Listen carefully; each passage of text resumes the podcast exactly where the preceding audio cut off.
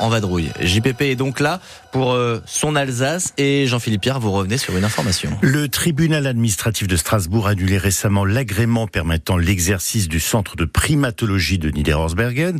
La présidente de l'association ayant obtenu cette décision expliquait hier au journal Aujourd'hui en France, je ne suis pas certaine que le grand public sache que 800 singes vivent dans un parc de 7 hectares à 10 km de Strasbourg, centre destiné à l'origine à l'étude de leur comportement, mais aussi à la recherche biomédicale.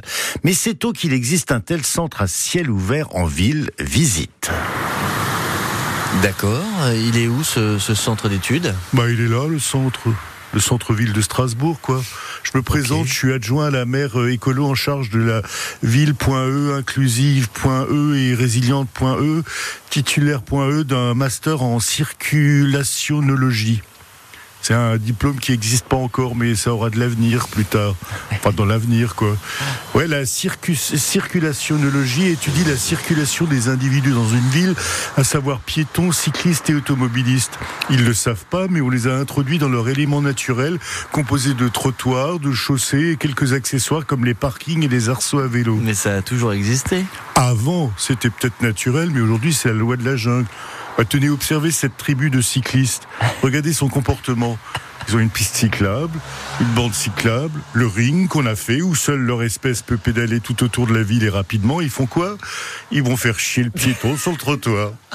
il y a du règlement de C'est pour ça que le piéton, il marche sur la piste cyclable. Il sait qu'il risque pas de se prendre une bécane.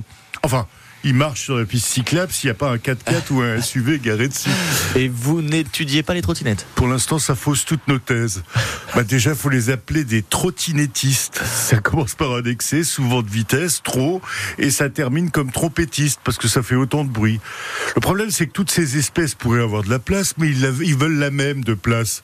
Et même si on leur crée des moyens rapides de transport comme le tram, ils en veulent pas. Dans les années 70, on a tout fait circuler au centre, mais entre-temps, il y a eu l'expansion démographique. T'as l'impression que c'est Bruno Le Maire qui avait déjà fait les prévisions à l'époque, comme pour la croissance économique. Ah. Bah ouais, c'est difficile de revenir en arrière. En fait, pour faire simple, c'est de la politique du chausse-pied. Tu vois, moi j'ai une copine, elle veut pas admettre qu'elle a grossi et veut toujours mettre son jean de ses 18 berges. Alors pour rentrer dedans, même si ça prend du temps, bah comme le matin avec les embouteillages ça va, mais c'est pour tout faire sortir après que ça pose problème. Ah c'est vrai qu'avec des images simples on comprend mieux, même si la pollution peut aussi être visuelle. On a l'image, merci beaucoup.